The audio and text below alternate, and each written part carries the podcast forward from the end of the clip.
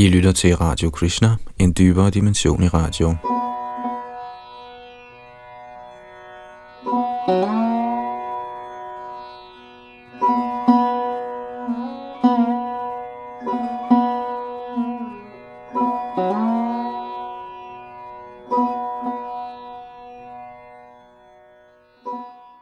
I vores gennemgang af Srimad Bhagavatam er vi nået til 11. bogs andet kapitel, som vi starter på i dag.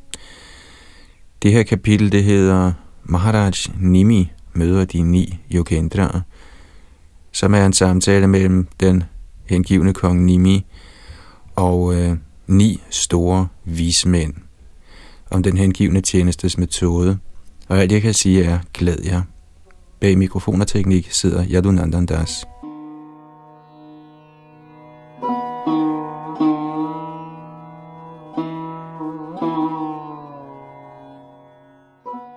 Tekst 1 Sukadev Goswami sagde, Ivrig efter at tilbede Herren Krishna, o du bedste af kuruer, blev Narad Muni i nogen tid i Dvaraka, der altid blev beskyttet af Govinders arme.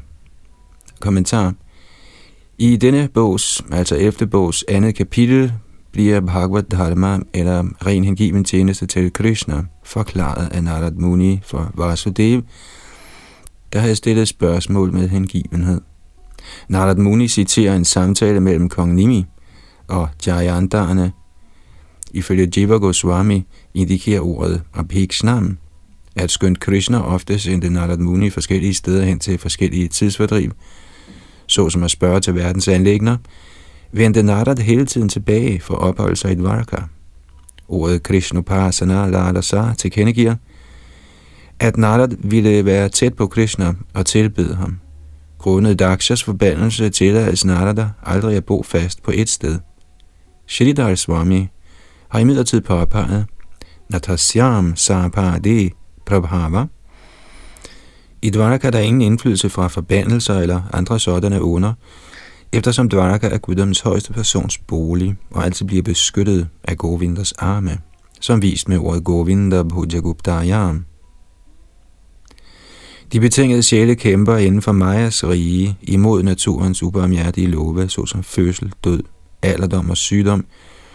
Men hvis sådanne betingede sjæle er så heldige at træde ind i guddommens højeste persons by, enten Dvaraka, Mathura eller Vrindavan, og leve der under direkte beskyttelse af den højeste herre, Krishnas almægtige arme, vil de erfare den ubegrænsede lyksalighed i virkeligt liv, der er evigt og beregnet til at leves i Guds personlige nærvær.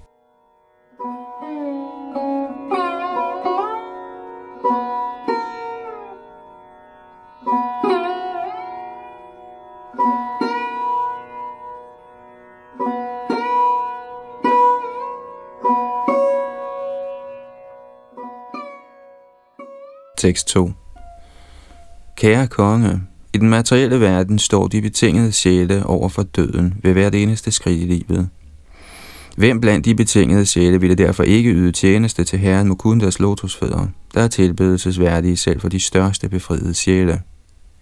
Kommentar Ordet Indriyavan er vigtigt i dette vers. Indriyavan betyder besiddende sanser.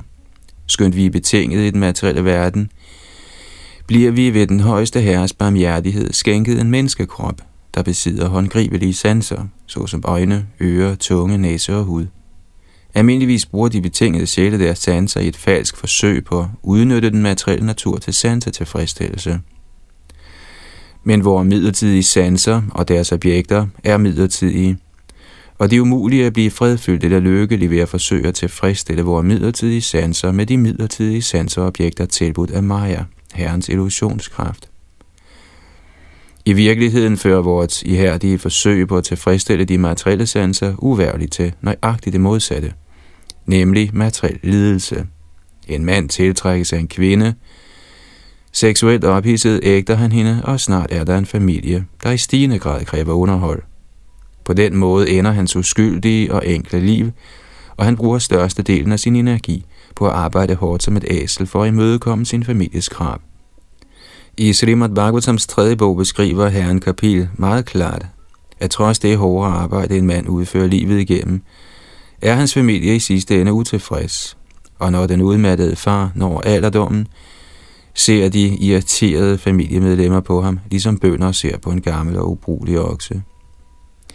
Under tiden drømmer sønnerne om at arve farens penge og ønsker i hemmelighed, at han dør. Nu om dagen beklager folk i høj grad besværet med at pleje sine gamle forældre, og derfor bliver de sendt til en institution, hvor de dør, ensomme og forladt, efter et liv med hårdt arbejde for deres såkaldt elskede. En læge i England taler seriøst for medlidenhedsdrab på ældre mennesker, der ikke længere er produktive.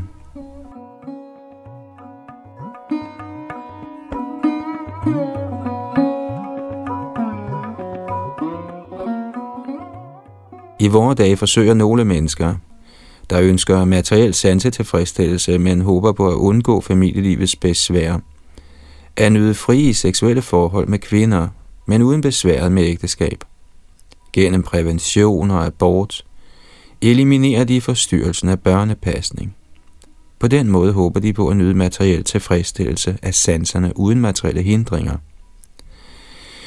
Ved naturens lov bliver sådanne personer imidlertid bundet i et netværk af syndige reaktioner, fordi de undgår deres faktiske pligt mod guddoms højeste person, samt fordi de tankeløst er årsag til vold og lidelse for andre, når de øger deres egen sansenydelse. Fanget i et net af ugudelige handlinger driver de længere og længere væk fra deres oprindelige rene bevidsthed og mister gradvist enhver evne til at forstå naturens love. Derfor udtales det her, Sarvato Meridio. Meridio betyder død. Døden kommer pludselig til stor overraskelse for sådanne tillidsfulde sansenydere og ødelægger hele deres plan om såkaldt materiel lykke. Ofte er sådanne mennesker hjemsøgt af forfærdelige sygdomme og lider ufattelig smerte, der ender med døden. Skulle en oprigtig væløn at påpege disse fakta og forsøge at gøre opmærksom på virkeligheden, bliver de vrede og beskylder ham for at være pessimist og religiøs fanatiker.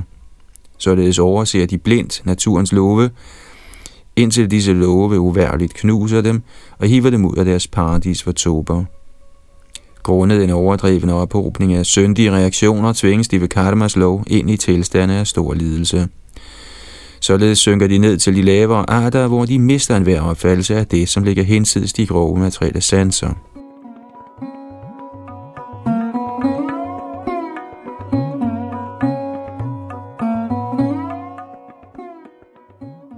Under tiden kan et levende væsen forstå den materialistiske sansenydelses elendige følger frustreret over det materielle livs smerte og lidelse, og uvidende om noget højere, antager han en neobuddhistisk filosofi og søger ly i såkaldt intethed.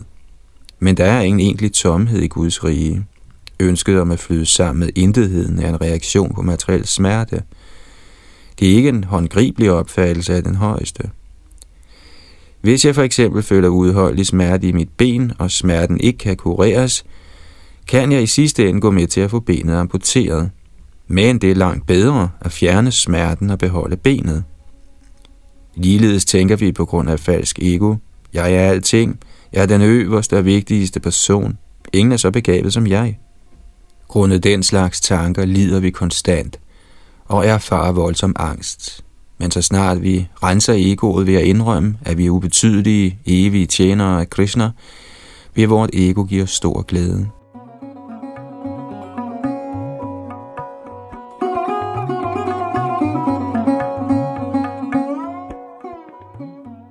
Shri Krishna, herren over den lyksaligt broede åndelige himmel, kaldet Vaikuntha, er altid optaget af transcendental nydelse. Faktisk er Shri Krishna reservoiret for al nydelse. Folk, der er opslugt af materialistiske glæder, er bundet af dødens allesteds nærværende love. Men hvis vi i stedet gør os den umage at tjene guddommens højeste person, kan vi øjeblikkeligt blive forbundet med hans Hladini Shakti, eller lyksalige energi, hvis vi tjener Krishna under ledelse af hans autoriserede repræsentant, den åndelige mester, kan vi omgående blive lettet fra materiel lidelse der vil vi ikke længes efter intet, men vil i stedet kunne nyde den uendelige åndelige lyksalighed i tjenesten til den højeste herre. Sarvado Mrityu indikerer også, at fødsel og død gælder for hver eneste planet i universet. Derfor er vores såkaldte rumrejser, vores kosmiske bevidsthed uden værdi, eftersom der intet evigt liv er nogen steder inden for det materielle kosmos. Slutteligt er det at forstå det formålsløse i tjeneste til noget som helst andet end Krishna, og i stedet hellige i sin tjeneste det evige og fuldt lyksalige, den højeste mulige udvikling af intelligens. Skønt vor nuværende intelligens er snæver, betinget som den er af naturens love, kan vi skabe ubegrænset godt held for os selv ved at søge ly ved Mukundas lotusfødder, og således lære at skælne mellem, hvad der er midlertidigt og hvad som er evigt og virkeligt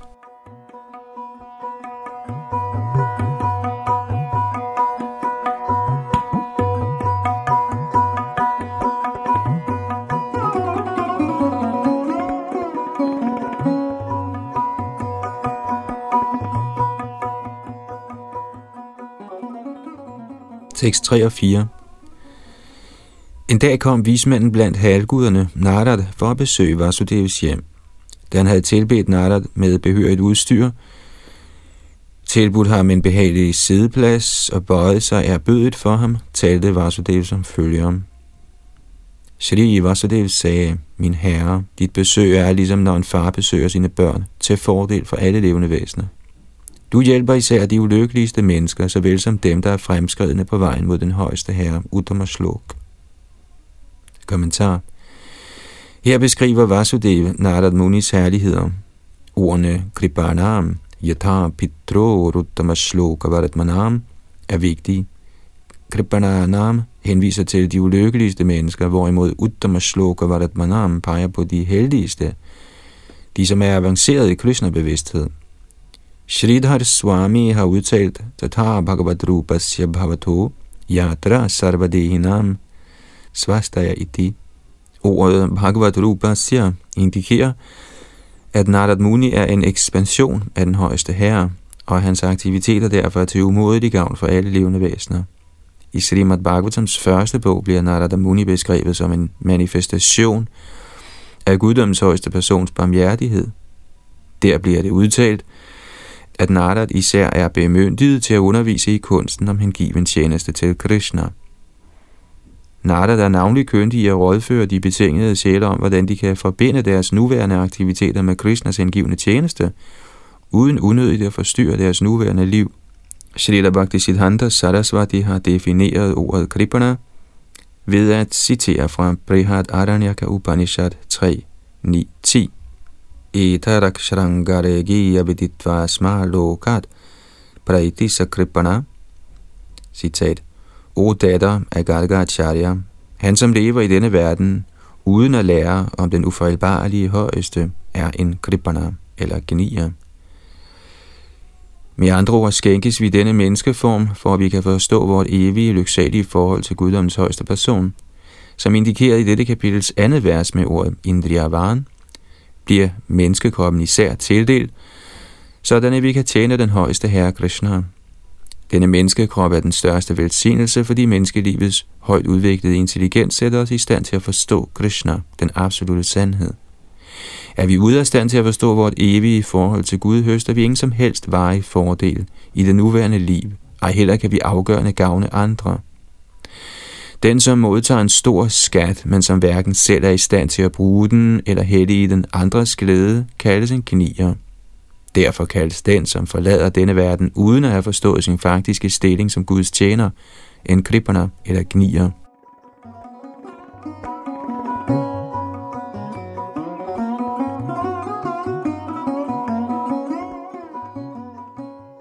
Dette vers udtaler, at Narad Muni er så bemyndiget i Krishnas hengiven tjeneste, at han kan løfte selv gnieragtige slyngler ud af deres illusion, ligesom en kærlig far går hen til sit barn og vækker ham fra en uhyggelig drøm. Vort nuværende materialistiske liv er netop ligesom en uhyggelig drøm, fra hvilken store sjæle som Narad kan vække os. Narad Muni er så kraftfuld, at selv de, der allerede er fremskredne i hengiven tjeneste til Krishna, i høj grad vil kunne fremme deres åndelige position ved at høre hans belæringer, som de bliver givet her i Srimad Bhagavatams 11. bog.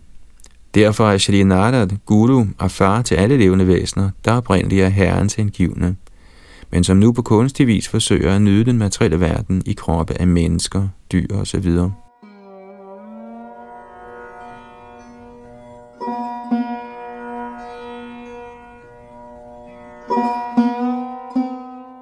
Tekst 5 Halvguders aktiviteter giver levende væsener både lidelse og lykke, men gerninger udført af store helgener, som du selv, der har accepteret den ufejlbarlige herre som deres et og alt, medfører kun lykke for alle væsener.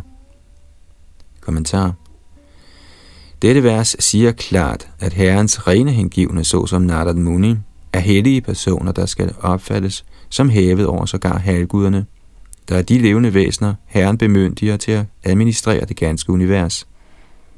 Bhagavad Gita 3.12 udtaler, Ishtan bhogan hivodeva dasyante yagyabhavitaha tairadatan pradaya ibhyo yo bhungte stena ivasaha. Citat. Når halvguderne, der har ansvar for livets forskellige fornødenheder, er tilfredse med udførelsen af yagya, offer, sørger de for alle menneskers behov. Men den, som nyder disse gaver uden først at tilbyde dem halvguderne som tak, er sandelig en type. Citat slut. I den forbindelse har Srila Prabhupada givet følgende kommentar angående halvguderne, og jeg citerer.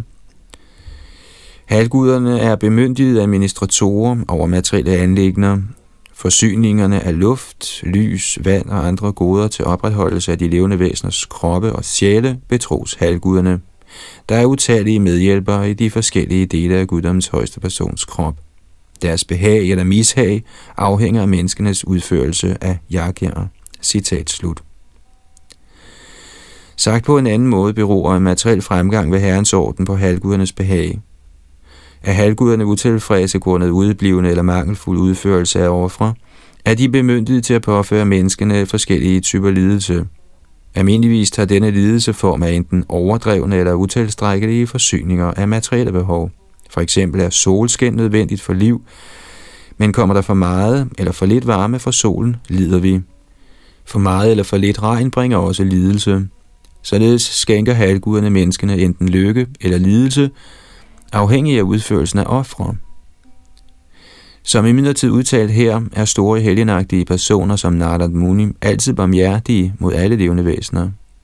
Titikshavakarunikaha, Suhrida Sarvadehinam, Ajata Shatrava Shantaha, Sadhava Sadhubhushanaha. Citat. En sadhus kendetegn er, at han altid er tolerant, barmhjertig og venlig mod alle levende væsener. Han har ingen fjender. Han er fredfyldt. Han retter sig efter skrifterne. Og alle hans egenskaber er ophøjet. Citat slut. Shrimad Bhagavatam 3, 25, 21 I sin kommentar til dette vers har Shrita Prabhupada skildret en sadhu som følger. Citat. En sadhu er, som oven beskrevet, Herren hengiven. Hans anlæggende er derfor at oplyse folk om Herrens hengivne tjeneste. Det er hans barmhjertighed. Han ved, at uden hengiven tjeneste til Herren er menneskelivet spoleret. En hengiven rejser landet rundt og forkynder, vær Krishna bevidst, vær Herren Krishna hengiven, spil ikke dit liv på kun at pleje dine dyriske drifter. Menneskelivet er beregnet på selverkendelse eller Krishna bevidsthed. Det er en sadhus forkyndelse. Han nøjes ikke kun med sin egen befrielse. Han tænker altid på andre. Han er den mest medfølende person over for de faldende sjæle. En af hans kvalifikationer er derfor kardoniker, stor barmhjertighed mod de faldende sjæle. I sit forkyndelsesarbejde må han konfronteres med mange modstandere, og derfor må sadhuen eller herrens indgivende være meget tolerant. Nogle vil måske behandle ham dårligt, eftersom de betingede sjæle ikke er redde til at modtage den hengivne tjenestes transcendentale budskab. De bryder sig ikke om det. Det er deres sygdom. Sadhuen har den utaknemmelige opgave at indprænte dem den hengivne tjenestes vigtighed. Under tiden bliver hengivne personligt angrebet med vold. Herren Jesus Kristus blev korsfæstet. Haridas Thakur blev prylet med spansk rør på 22 markedspladser og herren Chaitanyas hovedmedhjælper Nityananda blev voldeligt angrebet af Jagaya Madhai. Men alligevel var de tolerante, fordi deres mission var at befri de faldende sjæle. En af en sadhus kvalifikationer er, at han er meget tolerant og barmhjertig mod de faldende sjæle. Han er barmhjertig, fordi han er en velønder af alle levende væsener. Han er ikke alene en velønder af menneskesamfundet, men til lige en velønder af dyreriget. Der står her, sarvadehinam, der hentyder til alle levende væsener, der har accepteret materielle læmer. Ikke kun mennesker har materielle læmer, men andre levende væsener, såsom katte og hunde, har også materielle læmer. Herrens indgivende er barmhjertig mod alle, kattene, hundene, træerne osv. Han behandler alle levende væsener på en sådan måde, at de i sidste ende kan opnå befrielse fra den materielle indvikling. Shivananda Sen, en af herren Chaitanyas disciple, gav en hund befrielse ved at behandle hunden transcendentalt. Der er mange tilfælde, hvor en hund blev befriet ved at omgås en sadhu, fordi en sadhu er optaget af de højeste filantropiske handlinger til fordel for alle levende væsener. Skønt en sadhu ikke er fjendtlig mod nogen, er verden så utaknemmelig, at selv en sadhu har mange fjender.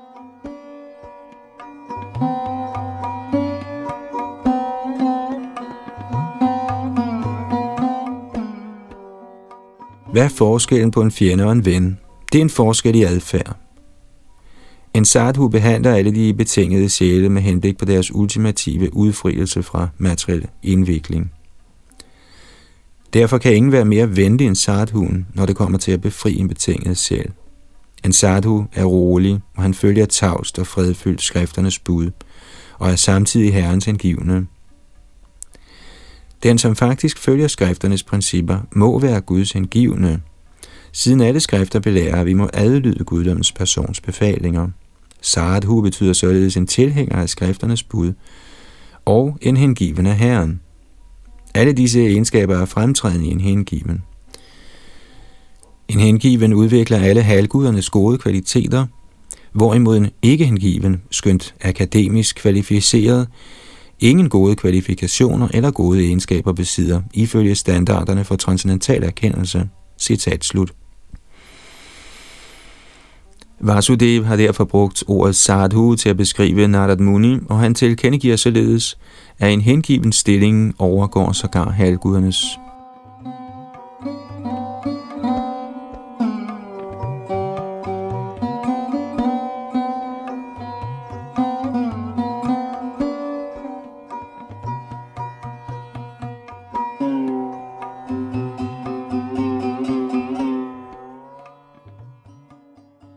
Tekst 6. De, som tilbeder halvguderne, modtager gengældelse fra halvguderne på en måde, der er nøjagtigt svarer til overforgaven. Halvguderne fører opsyn med karma, ligesom et menneskes skygge. Men sadhuer er faktisk barmhjertige mod de faldende. Kommentar. Ordene Chayeva Karma Sachivaha er vigtige her. Chaya betyder skygge. Kroppens skygge følger præcist kroppens bevægelser. Skyggen har ingen evne til at bevæge sig uafhængig af kroppen. Ligeledes som omtalt her, Bhajanti yata devan deva apitatayvatan, svarer de resultater, halvguderne skænker de levende væsener, nøjagtigt til de levende væseners handlinger. Halvguderne er bemyndiget af Herren til nøjagtigt at følge et levende væsens særlige karma i tildelingen af hans lykke og lidelse. Ligesom en skygge ikke kan bevæge sig uafhængigt, kan halvguderne ikke straffe eller belønne det levende væsen uafhængigt. Skønt halvguderne er millioner af gange mere kraftfulde end mennesker på jorden, er de i sidste ende Guds ganske små tjenere, som Herren giver lov til at spille herre over universet. I Srimad Bhagavatams fjerde bog udtaler Prithu Maharaj, der er en af Herrens bemyndigede inkarnationer, at selv halvguderne er underlagt Herrens straf, så frem de skulle fravige hans love. På den anden side kan herrens hengivne, såsom Narad Muni, ved deres kraftfulde forkyndelse, påvirke et levende væsens karma, ved at overtale ham til at opgive sin frugtbærende aktivitet og sit mentale grubleri og overgive sig til guddoms højeste person. I den materielle tilværelse arbejder man hårdt under uvidenhedens trældom. Men bliver man oplyst ved omgang med en ren hengivende herren, kan man forstå sin faktiske stilling som Guds evige tjener.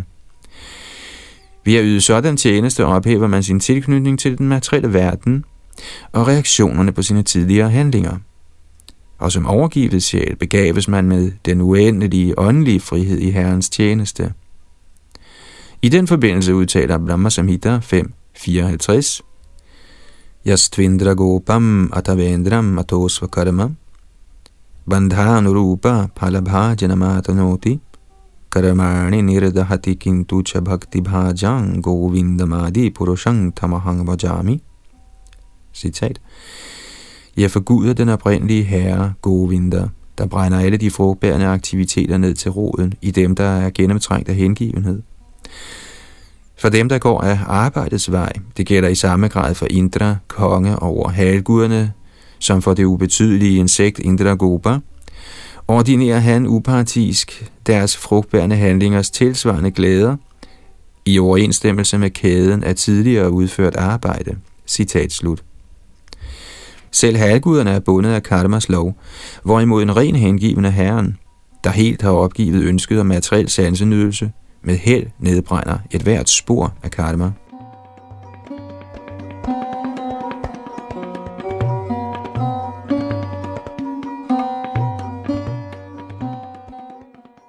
Den forbindelse har Shalita Bhakti Siddhanta Sarasvati Thakur kommenteret, at medmindre man er beskæftiget som overgivet sjæl i Herrens indgivende tjeneste, kan man egentlig ikke betragtes som nishkarm eller fri for personlig begær. Under tiden vil en materialistisk person give sig af med godgørende eller altruistiske handlinger, og således opfatte sig selv som en uselvisk arbejder. De, som hengiver sig til mental spekulation for endeligt at sammensmelte med herrens Brahman-aspekt, fremstiller ligeledes sig selv som uselvisk eller fri for ønsker. I midlertid er sådanne karmier og gjernier, mens de er travlt optaget med deres såkaldte uselviskhed, ifølge Srila Bhaktisiddhanta Sarasvati i grunden tjenere af lystfyldte begær. Med andre ord har de ikke til fulde forstået deres stilling som Guds evige tjenere. Den altruistiske Karmi tænker fejlagtigt, at han er menneskehedens største ven, skønt han faktisk er ude af stand til at gavne andre, da han er uvidende om det evige liv i lyksalighed og oplysning hensides den materielle tilværelses midlertidige hallucination. Ligeledes skønt gerne en stolt erklærer, at han er Gud og indbyder andre til også at blive Gud, glemmer han at forklare, hvordan de såkaldte guder er blevet bundet af naturens love. Faktisk er forsøget på at blive Gud ikke baseret på kærlighed til Gud, men på ønsket om selv at opnå Guds status. Med andre ord er ønsket om i enhver henseende at være Guds lige simpelthen endnu et materialistisk ønske. Derfor er akademier og gernier grundet frustrationen i kunstigt at forsøge at opfylde deres egne begær, ude af stand til at vise nogen faktisk barmhjertighed mod de faldende sjæle. I den forbindelse har Shri Madhvacharya citeret Uddama Sanghita, Sukhamichanti Bhutanam, Prayo Dukha Sahanrinam, Tathapi Tebhya Pravara, Deva Eva Hare Priyaha. Citat. Rishier ønsker lykke for alle levende væsener og kan næsten aldrig udholde menneskers ulykke. Ikke desto mindre står halvguderne højere, fordi de er herren Hari meget kære. Citat slut. Men selvom Shalila Madhvacharya har sat halvguderne på et højere niveau end de barmhjertige rishier, har Shalila Jiva Goswami udtalt, Sadavas Duna Karma anugata. Sadhuerne står faktisk over halvguderne, fordi sadhuerne er barmhjertige uanset de betingede sjæles gudelige eller ugudelige handlinger. Denne tilsyneladende uoverensstemmelse mellem Madhvacharya og Jiva Goswami bliver løst af Bhaktisiddhanta Saraswati Thakur, der påpeger, at ordet rishi eller vismand i Srila Madhvacharyas udtalelse peger på de såkaldte sadhuer, eller hellige personer blandt karmier og gyanier. Almindelige frugtstræbende arbejdere og spekulative filosofer betragter helt sikkert sig selv som stående på højdepunktet af from moral og altruisme. Men fordi de er uvidende om guddommens højeste persons suveræne stilling, kan de ikke anses som på niveau med halvguderne, der alle er herrens indgivende og klare over, at alle levende væsener er herrens evige tjenere. Selv sådanne halvguder kan dog ikke sammenlignes med de rene hengivne som Narad. Sådanne ublandede hengivne er bemyndiget til at skænke livets højeste fuldendelse til både fromme og ufromme væsener, der kun skal følge sådanne rene hengivnes befalinger.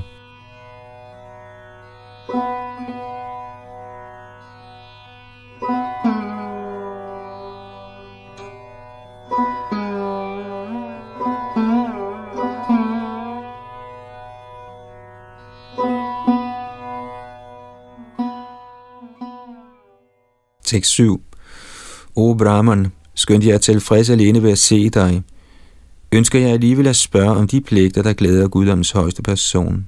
En hver dødelig, der med tro hører om dem, bliver fri for alle former for frygt. Kommentar Ifølge Srila Jiva Goswami kan Narad Muni have tøvet med at belære Vasudev grundet naturlig respekt for Vasudevs ophøjede stilling som Krishnas far. Narad tænkte måske, at fordi Vasudev allerede var fuldendt i Krishna-bevidsthed, var der ingen grund til at lære ham den hengivende tjenestes metode. Så i foregribelse af Narads mulige modstand, bad Vasudev ham især mig fortælle om hengiven tjeneste til Krishna. Det er symptomet på en ren hengiven. En ren hengiven af Krishna opfatter aldrig sig selv som opholdet. I stedet føler han ydmygt, at hans hengivende tjeneste i højeste grad er mangelfuld, men at Herren, Krishna, på en eller anden måde, ud af sin ubegrundede nåde, accepterer sådan mangelfuld tjeneste. Chaitanya Mahaprabhu har i den forbindelse udtalt, Trina Adabisuni Chena, Taro Adabhisahishnuna, Amanina Amanadina, Kirtaniya Sada Harihi. Citat, man kan synge Herrens hellige navn i en ydmyg sindstemning, hvor man føler sig lavere end græsstrået på vejen. Man må være mere tolerant end et træ, fri for enhver følelse af falsk prestige, og altid redde til at vise andre al respekt. Citat slut. Shikshastaka 3 De betingede sjæle i denne materielle verden bliver falsk stolte over deres såkaldte familie. Denne stolthed er falsk, fordi den, som er blevet født i den materielle verden, befinder sig i en falden tilstand, selv i de bedste af tilfælde. Vasudev var imidlertid ikke på nogen måde falden, siden han var blevet født i Krishnas familie. Siden han var Krishnas far, var hans stilling særdeles ophøjet, men fordi han var en ren hengiven, blev han ikke stolt over sit særlige forhold til Krishna. I stedet, fordi han mente, at han manglede åndelig forståelse, benyttede han sig af Narada Munis besøg, en stor prædikant i Krishna-bevidsthed, ved straks at udspørge ham om hengiven tjeneste. Denne ydmyghed i en ren kristnehengiven er langt bedre end den falske ydmyghed, man finder i upersonlighedstilhængeren, der i virkeligheden er et ønske om at være Guds lige, ved at antage en sagt modig hellig persons ydre adfærd.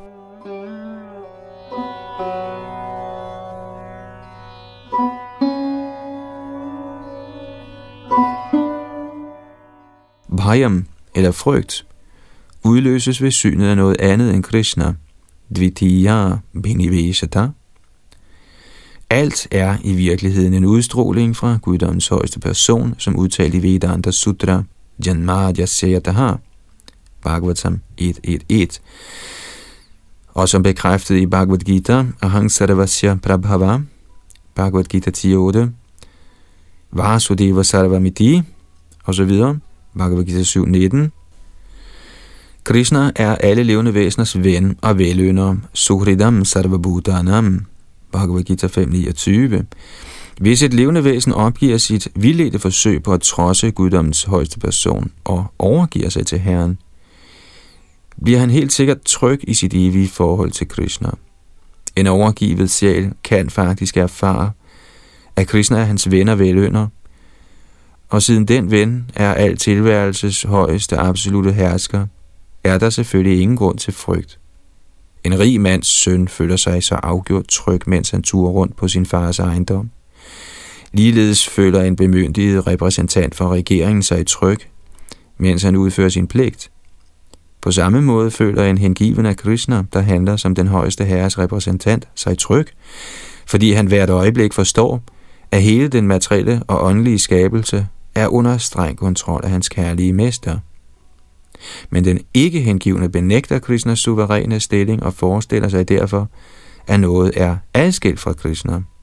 Hvis for eksempel en embedsmand i regeringen mener, der er en eller anden farlig situation, der ikke kan kontrolleres af regeringens magt, bliver han bange.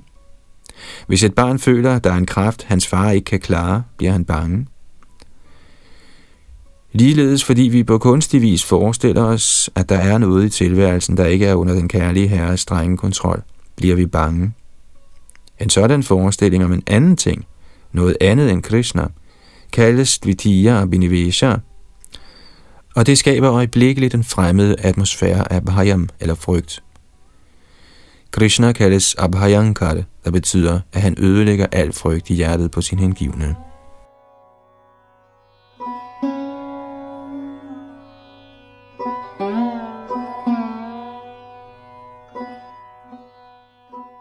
Under tiden bliver såkaldte lærte, der er forvirret efter mange års upersonligt grubleri og materialistisk nydelse, frygtsomme og angste.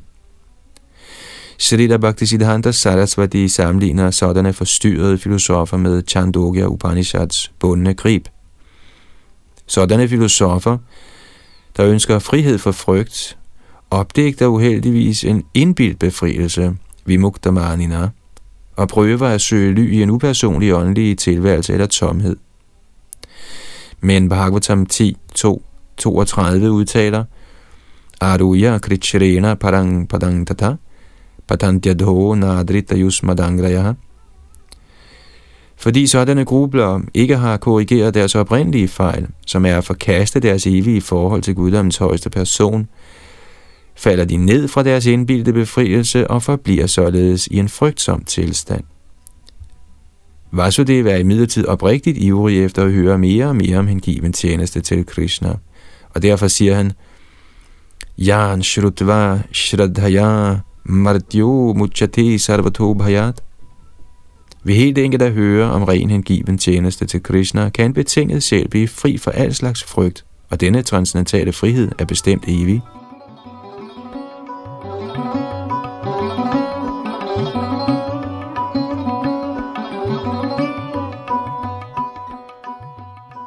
Tekst 8 I en tidligere fødsel på denne jord tilbad jeg den højeste herre Ananda, der alene kan skænke befrielse, men fordi jeg ønskede et barn, tilbad jeg ham ikke med henblik på befrielse, således var jeg forvirret af herrens illusionskraft. Kommentar.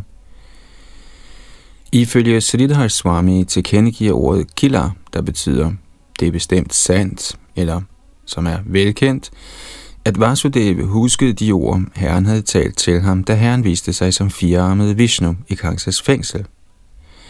Srila Jiva Goswami udtaler, at ud fra Vasudevs uro, der bliver udtrykt i dette vers med ordene Apujayam, Namokshaya Mohito Deva Mayaya, skal det forstås, at Vasudeva havde hørt om brahminernes forbandelse ved Pindarak mod Yadu-dynastiet, og at han ud fra denne forbandelse kunne forstå, at herrens bortgang fra jorden var umiddelbart forestående. Vasudev forstod, at herrens synlige tidsfordriv i dette univers gik mod sin slutning, og han beklagede nu, at han ikke direkte havde benyttet lejligheden til at tilbede Krishna for at vende hjem tilbage til guddommen.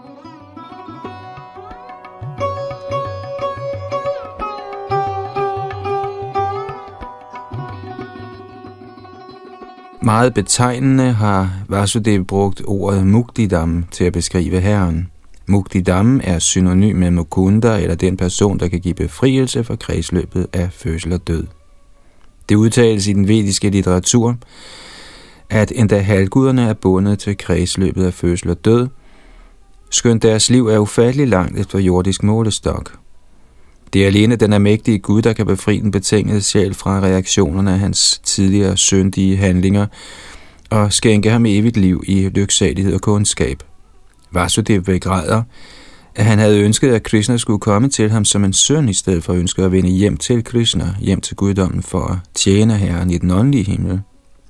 I sin kommentar til denne hændelse i Srimad Bhagavatams 10. bog har Srila Prabhupada understreget, at vi må ønske at vende tilbage hjem til guddommen, snarere end at forsøge at bringe Herren til denne verden som vores søn. Vi kan heller ikke kunstigt efterligne den strenge bod, Vasudeva kan underkaste sig i tusinder af himmelske år i deres tidligere fødsler som Sutapara Brishni. I den forbindelse udtaler Shrila Prabhupada, citat, Hvis vi ønsker, at guddommens højeste person skal blive en af os i denne materielle verden, kræver det strenge bådsøvelser, men ønsker vi at vende hjem til Krishna, Tyaktva hang punarajan manaiti mameti sorjuna, Bhagavad Gita 4.9, behøver vi kun at forstå ham og elske ham. Gennem kærlighed kan vi let vende hjem til guddommen. Citat slut. Srila Prabhupada fortsætter med at forklare, at Chaitanya Mahaprabhu frit skænker velsignelsen af kærlighed til Krishna, der tillader, at man vender tilbage til Krishnas bolig gennem sangen af Hare Krishna mantra. Denne metode af sang er langt mere virkningsfuld i indeværende tidsalder end kunstige forsøg på streng bod og skise. Srila Prabhupada slutter, citat, derfor har man ikke nødig at gennemgå streng bod i tusinder af år. Man behøver kun at lære, hvordan man elsker Krishna, og altid være beskæftiget i hans tjeneste. Sevon mukhe hijibadav svayamevas Spuratyadha Bhakti Samvita Sindhu 1.2, 234. Der kan man let vende hjem til guddommen. I stedet for at hente herren hertil i et eller andet materielt øje med, for at få en søn eller hvad det nu kan være, bliver vort forhold til herren åbenbart, hvis vi vender hjem til guddommen, og til evigt tid nyder vi vort evige forhold. Ved at synge Hare Krishna mantra, udvikler vi gradvist vort evige forhold til den højeste person, og opnår således den fuldendelse, der kaldes Svarupa Siddhi. Vi skulle benytte os af denne velsignelse og vende hjem tilbage til guddommen. Citat slut. Og det er hentet fra kommentaren til Srimad Bhagavatams 10. bogs 3. kapitels 38. vers.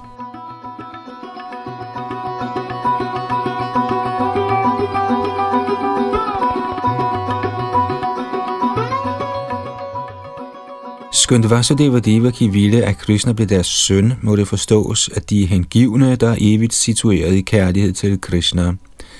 Som Herren selv siger i Bhagavatam 10.3.39, Mohitav Deva Maya Vasudeva Devaki, hans rene hengivne, blev dækket af hans indre kraft. I Srimad Bhagavatams 4. bog 4.1.20 bliver den store vismand Adrimuni til Herren, Prajamatma samang mahyam prayachatu. Citat. Må det behage dig venligst at skænke mig en søn, der er nøjagtig ligesom du. Citat slut. Adri Muni sagde, at han ønskede en søn, nøjagtig ligesom Herren, og i det han havde et ønske at opfylde, var han ikke en ren hengiven, da det ønske var materielt. Havde han ønsket guddommens højeste person som sit barn, havde han været helt fri for materielle ønsker, fordi han havde ønsket den højeste absolute sandhed. Men da han ønskede et lignende barn, var hans ønske materielt, således kan Adrimuni ikke regnes blandt de rene hengivne. Vasudeva Devaki ønskede midlertid herren selv, og derfor var de herrens rene hengivne. Derfor skal Vasudevs udtalelse i dette vers Abhujayang namok shaya mohito deva maya forstås sådan, at Krishnas indre kraft forvirrede Vasudev sådan, at han ville komme til at ønske Krishna som sin søn. Dette banede vejen for herrens åbenbaring som søn af sine kærlige hengivne.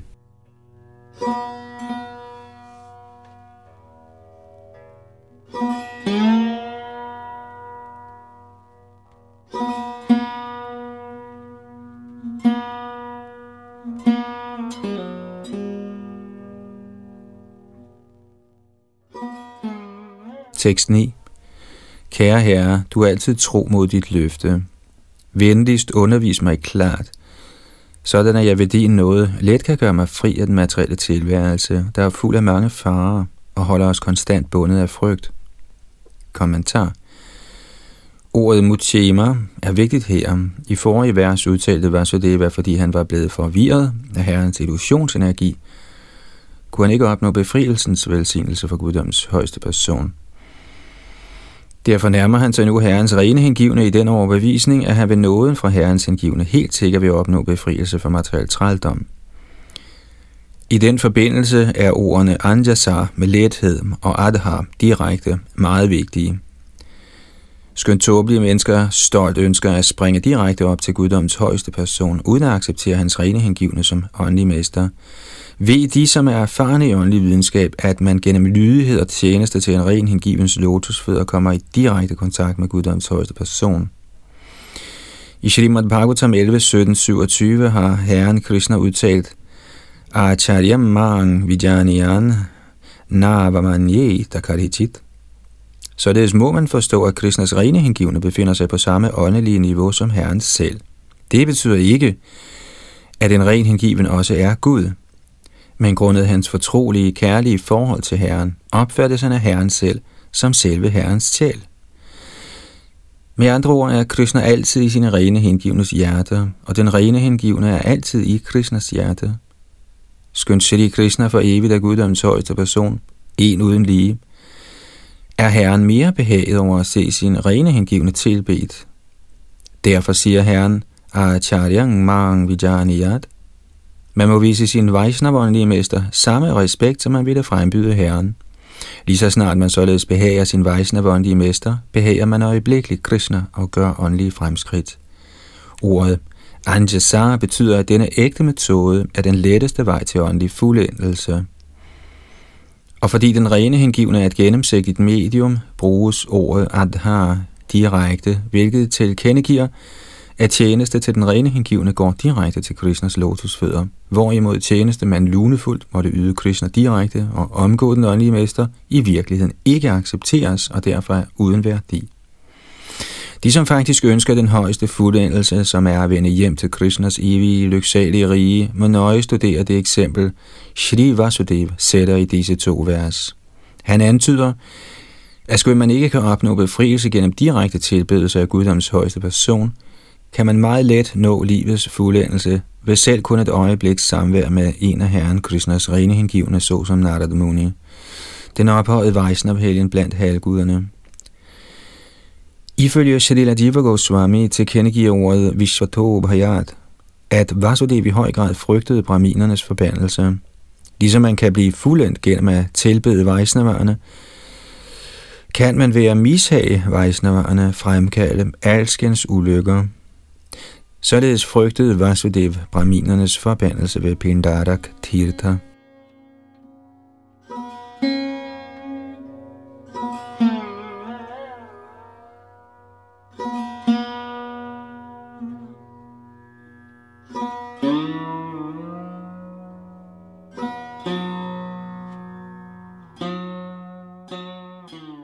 Tekst 10 og 11 Shukadev Goswami sagde, O konge, det var det Shinarad var tilfreds med spørgsmålene fra den højt begavede Vasudeva. Fordi de antydede guddommens højeste persons kvaliteter, mindede de Narad om Herren Krishna. Således svarede Narad Vasudev som følger. Shri Narad sagde, O du bedste af Sattvatara, du har ganske korrekt spurgt om det levende væsens evige pligt mod den højeste herre. Sådan hengiven tjeneste til herren er så virkningsfuld, at udøvelsen af den kan rense hele universet. Kommentar. Shri Sukadev Goswami fremsatte en lignende udtalelse i anden bogs første vers, da han lykkeønskede Pariksit Maharaj for at have stillet spørgsmål om Krishna. Variyani sati prashna, krito loka hitang ripam, atmavit samatha pungsang, shrota vyadishuya paraha, Bhagavatam 2.1.1. Citat. Kære konge, dit spørgsmål er glorværdigt, fordi det i høj grad gavner alle slags mennesker. Svaret på dette spørgsmål er det vigtigste emne at lytte til, og det er godkendt af alle transcendentalister. Citat slut. Ligeledes gratulerede Srila Sutta Goswami Naimisharanyas spørgeløsende vismænd med følgende ord. Munaya sadhu prishtohang bhavadabira lokamangalam yat krita krishna samprashno yenatma suprasidati. Citat. O vismænd, I har udspurgt mig godt. Jeres spørgsmål er værdige, fordi de relaterer til Herren Krishna, og således er betydning for verdens ved og vel. Kun den slags spørgsmål har evnen til helt at tilfredsstille selvet. Citat slut. Bhagavatam 1.2.5 Narad vil nu besvare Vasudevs spørgsmål om den hengivende tjenestes metode. Senere ved slutningen af deres samtale vil han besvare Vasudevs kommentar angående Vasudevs egne mangelfulde hensigter.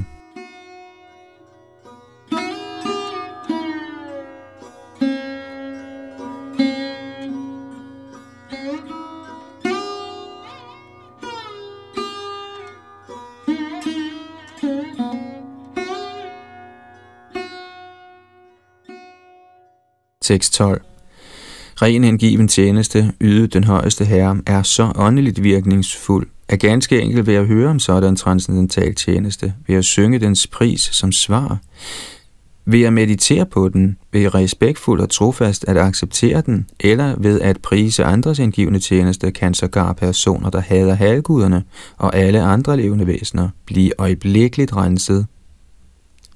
Kommentar.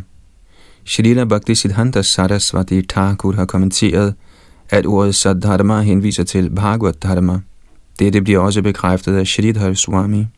Bhagavad Dharma er åndeligt set så kraftfuld, at selv de, der ifølge værslig målestok er involveret i alskens syndige adfærd, let kan blive renset ved at lægge sig efter en hvilken som helst af de metoder, der omtales i verset.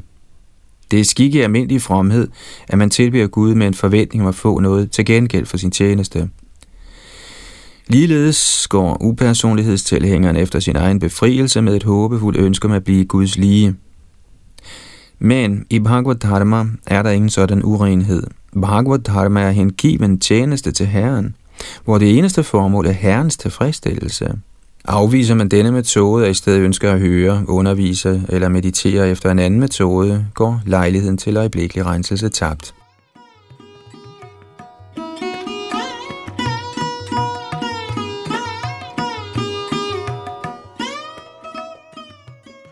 Hverken almindelige materialistiske yogametoder tiltænkt opnåelse af mystiske kræfter eller upersonlige processer baseret på spekulation besidder evnen til øjeblikkeligt at rense dem, der er faldet ned i syndig adfærd. Sadat Dharma eller Bhagavad Dharma, ren hengiven tjeneste til guddommens højeste person, er unik, i det selv de mest faldende sjæle straks kan hæve sig til det højeste fuldendte niveau – ved at overgive sig til Herren Krishnas eller hans rene hengivnes lotusfødder. Det blev levende demonstreret i Chaitanya Mahaprabhus forkyndelsesarbejde, navnlig i tilfældet med de to syndige brødre, Jagai og Madhai.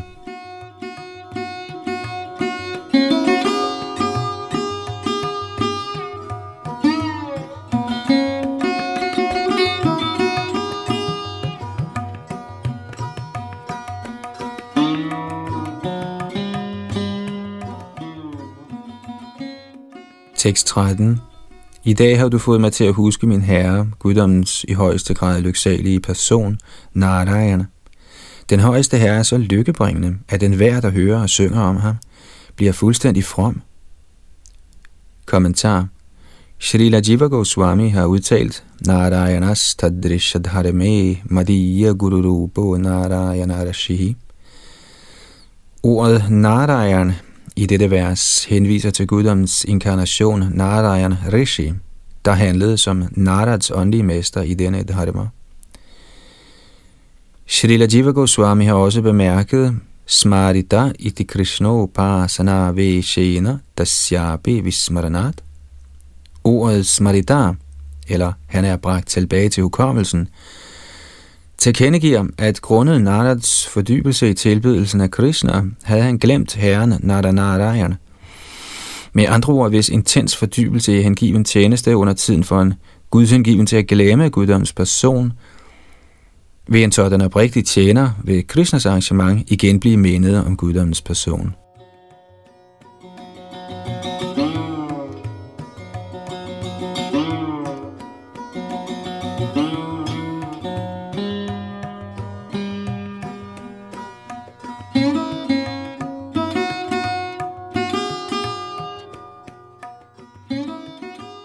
Tekst 14 For at forklare herrens hengivende tjeneste, har vismænd fortalt den elgamle historie om samtalen mellem den store sjæl kong Videha og Harishabas sønner. Kommentar Ordene i de har sammen Puratanam, der betyder elgammel historisk beretning, er vigtige her. Shrimad Bhagavatam er Nigamakal Pataror Galitanga Palam.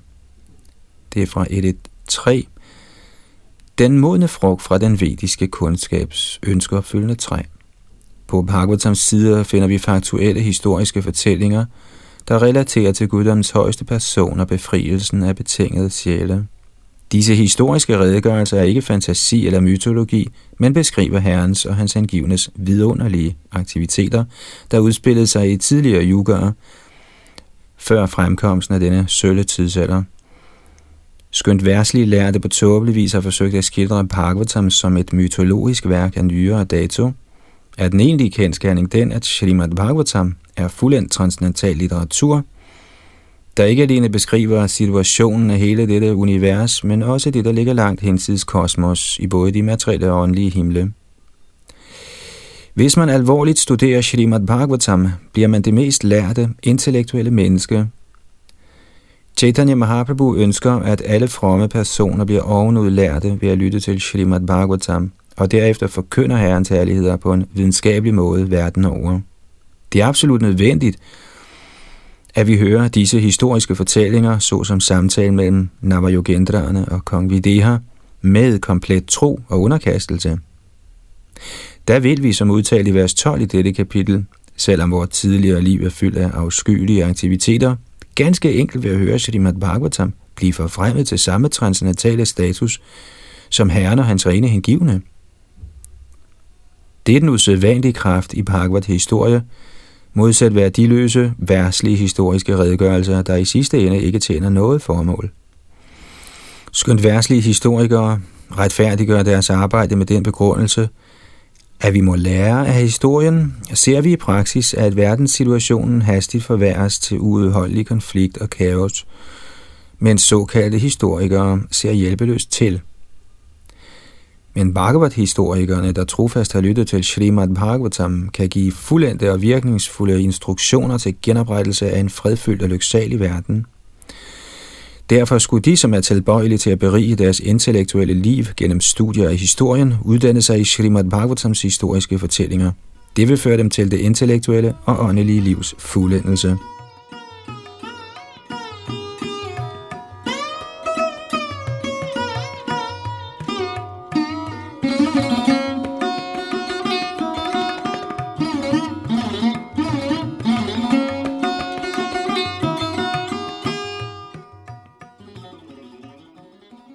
Ja, vi løber desværre tør for tid, og vi nåede lige at snuse til starten af denne samtale mellem kong Videha og Rishabas sønner, som i høj grad vil fylde resten af dette kapitel med uvurderlige åndelige belæringer, som vi som sagt kan glæde os til, og vi fortsætter med tekst 15 næste gang her i 11. bogs andet kapitel. Bag mikrofon og teknik sad Yadunandandas. Das.